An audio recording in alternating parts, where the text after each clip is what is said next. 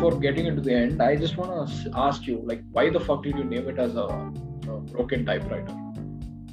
Like, Um, what Okay, so the the reason why I called it broken typewriter, see, like you called it selfish guy. Yeah. Uh, I called myself the broken typewriter because I was among so many things that the writing that I was good at and the writing that was an outlet for me was something that I was not good at anymore. See, it was not about validation from other people. It was not about some other person telling me it's good. It was about me reading what I write and not being satisfied. So wow, that's extraordinary. Yeah.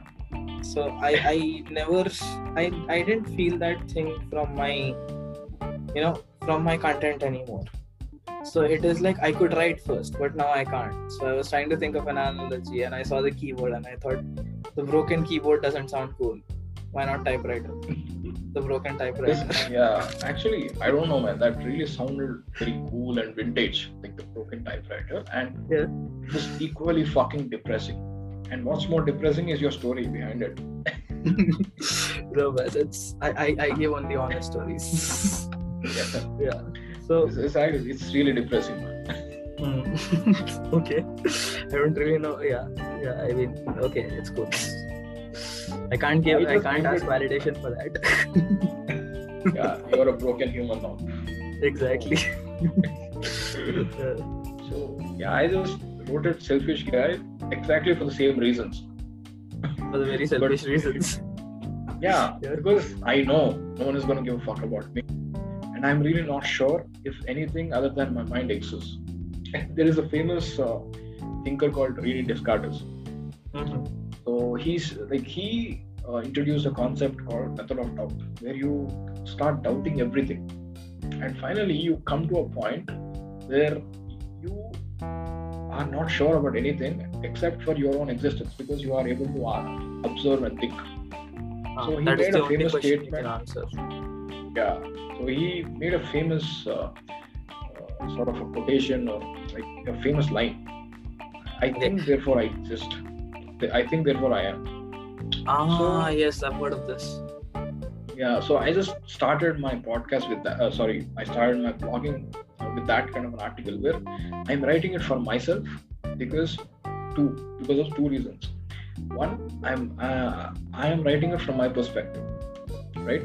Because I, I really don't like there could be thousands of perspectives and because everyone is uh, wearing a sort of a tainted glass right what Hmm. you see you think it's real but uh, it could not be reality to me uh, Yep. are you getting the point Yeah, yeah, So- totally, totally. yeah so our reality is uh, a function of our senses what our sense organs say and what your uh, cognitive biases are Exactly, it's- you are grown up right? yeah so i am just giving my perspective so it's about me It's how you process information.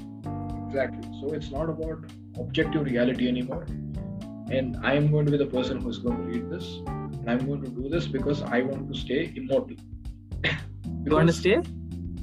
i want to stay immortal. Digitally Okay. like yeah. Like i might die. Your your Basically- validation, the validation you need went to the next fucking level.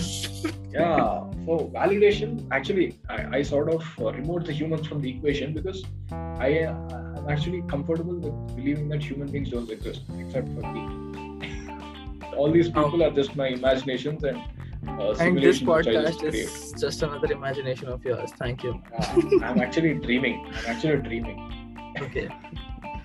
Okay. I, Yeah. I don't know whether I should be happy or grossed out that I'm a part of your dream, but okay. yeah actually this actually uh, like uh, sun tzu sun tzu no lao tzu like he's Lao a famous uh, Art of war. uh, No, Ah, no, Sun Tzu was art of war. Art of war, Lao yeah. Tzu is a Taoism. So it's, a, Hmm. it's almost Taoism. like similar to Buddhism. I know, I know, yeah, yeah. China. So he had a similar thought experiment where he told his students that uh, I, I dreamt of a of a butterfly in my dream. So, yeah, so I just dreamt of a butterfly. And what was more depressing was that now he's really unsure if he was a part of the butterfly's dream or if the butterfly was in his dream. Yeah. So you get the point. Yes. Yeah, so probably it's it's on both sides. On the positive aspect, you just think that you are uh, here and do whatever fuck you want to, and uh, maybe you don't know if you're going to die or just get or wake up in some sort of a virtual reality set. Like like the game game is over, you just get out. Oh man, this is this is I'm not dead yet.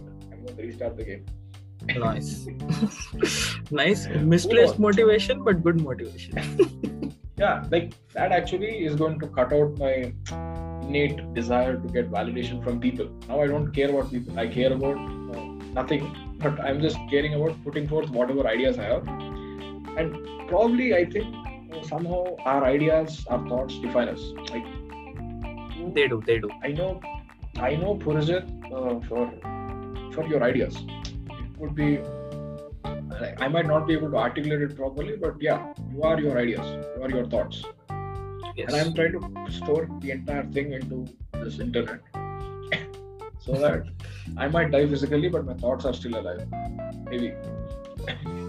That's quite optimistic. that, that's some really deep shit man yeah Yeah. So that's actually a really great, man. Like, uh, we spoke a lot. Probably, I don't we went off topic time. as well for quite a bit of time but Actually, It was that's, fun. that's really great. What the fuck do we know about blogging, man? We are, we are noobs. yeah we're actually noobs